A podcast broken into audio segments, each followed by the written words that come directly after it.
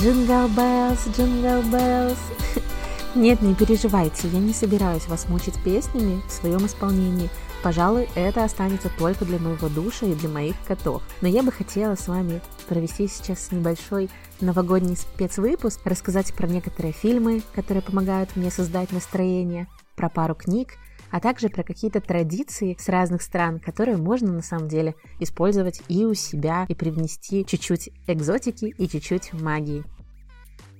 Я не знаю, откуда вы меня сейчас слушаете, но в Минске огромный туман, и на самом деле это все похоже на какой-то кинговский рассказ «Туман» одноименный, из которого скоро полезут разные чертяки. Надеюсь, это не наш вариант, но в целом создать себе новогоднее настроение без снега и в такую погоду становится все сложнее. Но мы не будем уповать на окружающий мир, на природу, и сами можем создавать себе это настроение, и мы сами в ответственности за то, как мы ощущаем праздники и как мы ощущаем всю жизнь. Также я бы хотела немножко подвести итоги, так как, скорее всего, это будет последний выпуск в этом году, но уже в следующем вас ждет много разных тем. Я буду смотреть, что интереснее людям, что менее затрагивают какие-то проблемы. И когда вы мне пишете в бот, это каждый раз наталкивает меня на какие-то мысли, я записываю себе все, и вы тем самым меняете этот подкаст вот прямо онлайн 24 на 7. Спасибо за это.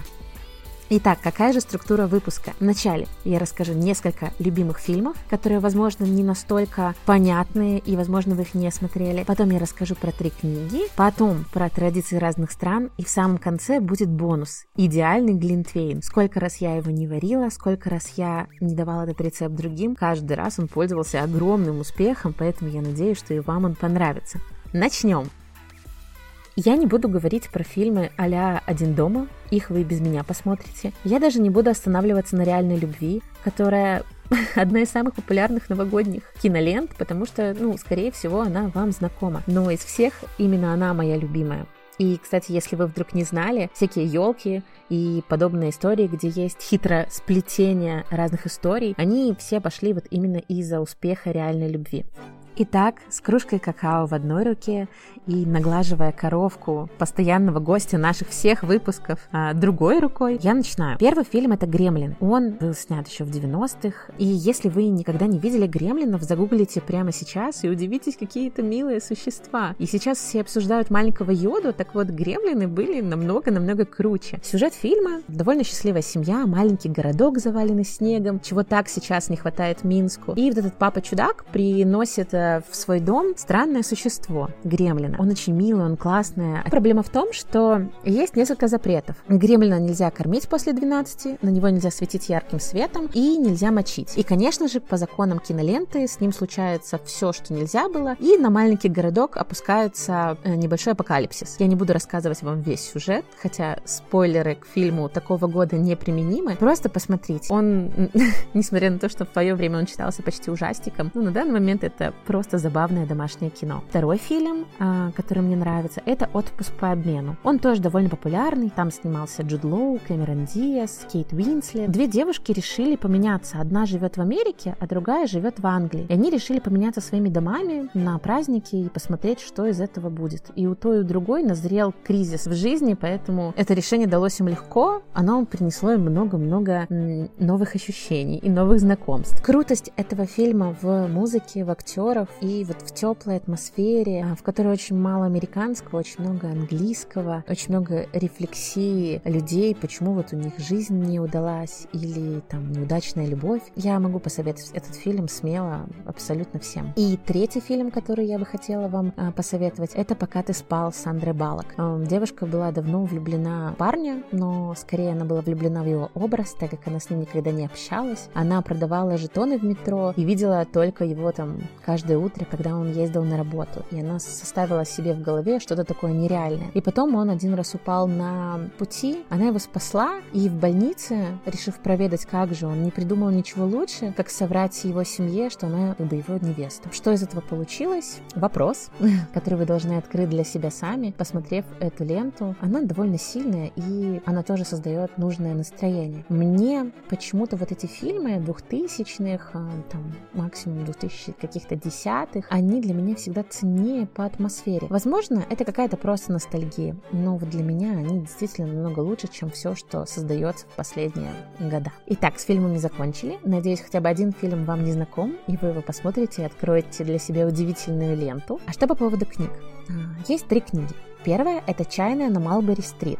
Опять же, представьте атмосферу маленького городка, где есть чайная, которая не менялась уже много-много лет. А ею заведует супружеская пара, у которых очень много внутренних противоречий. Туда приходят какие-то разные люди, с которыми мы знакомимся по ходу действия. Я люблю такие истории, потому что есть одно место, в котором все и происходит. И даже вот у самого этого места есть характер, а не только у людей, населяющих его. И что еще особенно интересно, это то, что вы видите пару, которая содержит эту чайную, и понимаете, что они абсолютно не подходят друг другу. Они ужасная семейная пара. Там очень много вопросов каждому герою, но они в итоге понимают друг друга, находят и через много-много лет брака действительно влюбляются друг в друга. Вот это удивительная история, поэтому я ее смело могу посоветовать. Следующая книга, она постарее, и она уже скорее из классики. «Маленькие женщины». Это про семью, где много девочек, а, они все относятся очень тепло друг к другу, они друг другу помогают, и при этом они пытаются каждая обладая определенными разными характеристиками, а, они пытаются найти свое место в этом мире, но при этом сохранив вот это теплое чувство сестринства и семьи. Вот эту книгу я люблю именно за это чувство. А третья книга — это «Санта Хрякус». Для людей, которые любят фэнтези, я думаю, имя Терри Пратчета — это не пустой звук.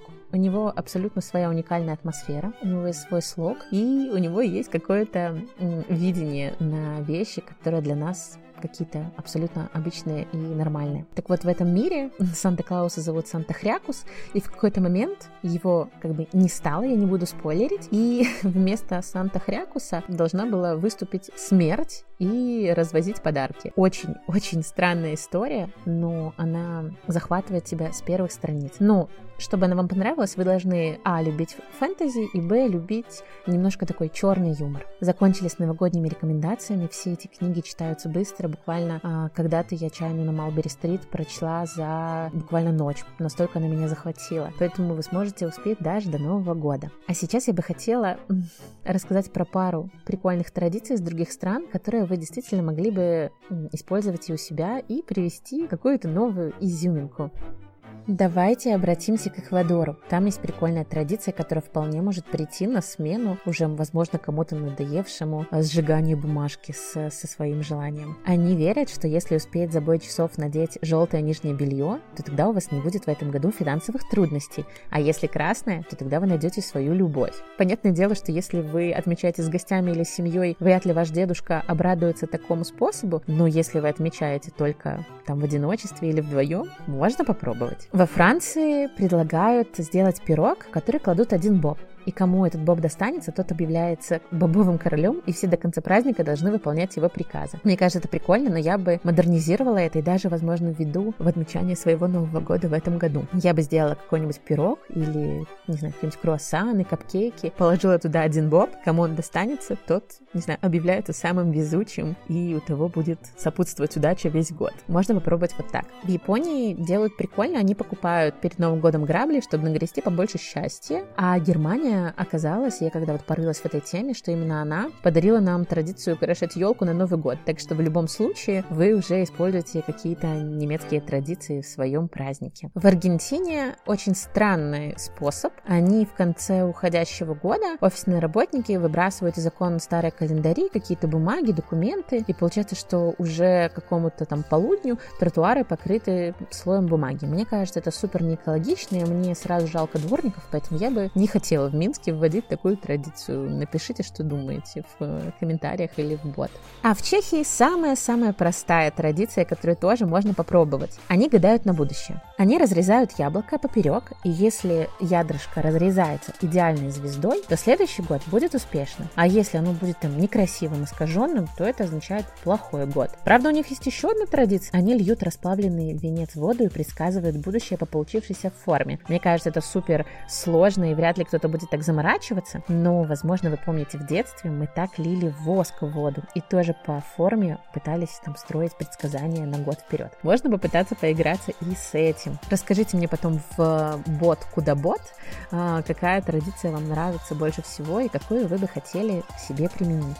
А я бы хотела рассказать вам, что произошло за этот месяц, когда я запустила подкаст, и рассказать немножко о планах на следующий год. Этому подкасту реально всего месяц, и уже есть какие-то постоянные слушатели, уже есть люди, которые пишут мне отзывы и рассказывают, что было так или что было не так. Уже есть люди, которым действительно не понравились какие-то выпуски, что тоже невероятно ценно и что дает мне, ну, толчок делать что-то иначе. Я уже поняла, какие темы я бы больше хотела затрагивать, а какие меньше. Например, тема фриланса фрилансерство, а, мне кажется, оно очень исчерпаемое, поэтому я буду больше копаться в ментальном здоровье, в балансе, в счастье. Буду находить разные исследования и обсуждать с вами. Буду находить разных гостей. У меня уже есть договоренности с парой человек, которые настоящие эксперты work-life balance.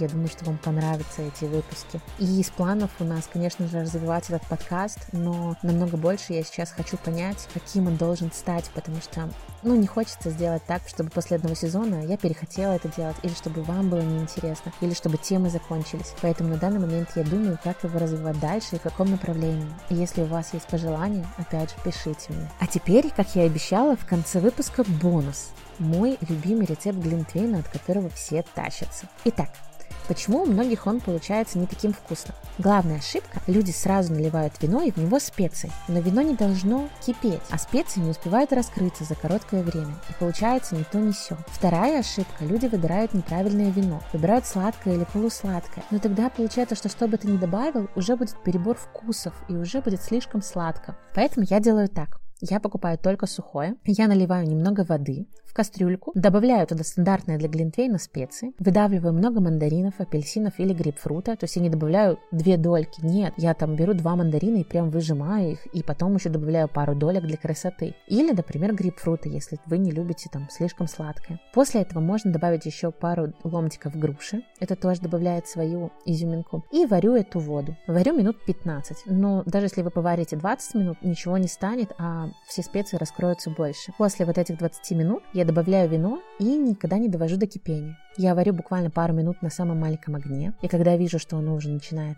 нагреваться, я добавляю несколько ложек меда. Понятное дело, что если вы мед не любите, не добавляете, но с медом получается особый вкус. И именно поэтому я никогда не беру полусладкое. С медом получится просто сладкая бурда. Вот такой рецепт. Очень все просто, но запах разносится по дому невероятно. Я глинтвейном начала себя баловать уже в декабре, пыталась себе сделать новогоднее настроение и, пожалуй, продолжу это делать до самого-самого Нового года. И я надеюсь, что вам мой рецепт тоже пригодится. Спасибо, что были этот месяц со мной. Спасибо, что писали оценки, отзывы, комментарии. Спасибо, что задавали уже вопросы. Есть уже несколько вопросов, на которых я сделаю еще отдельный спешл с ответами. И я обещаю, что этот подкаст будет становиться только лучше. Я надеюсь, что вы сможете найти свое новогоднее настроение и сможете сосредоточиться уже на отдыхе. Все, хватит, стоп. Вы были молодцы в этом году. Поставьте уже всю эту новогоднюю гонку на стоп. Закупите быстрее все подарки и начните, наконец, отдыхать и создавать для себя самого маленькое чудо, как то чудо, которое создавали для нас в детстве родители. Это было потрясающе. И с вами была я, Иоланта Вашкевич, и подкаст «Куда бежишь». Всем пока-пока и чудесного Нового года!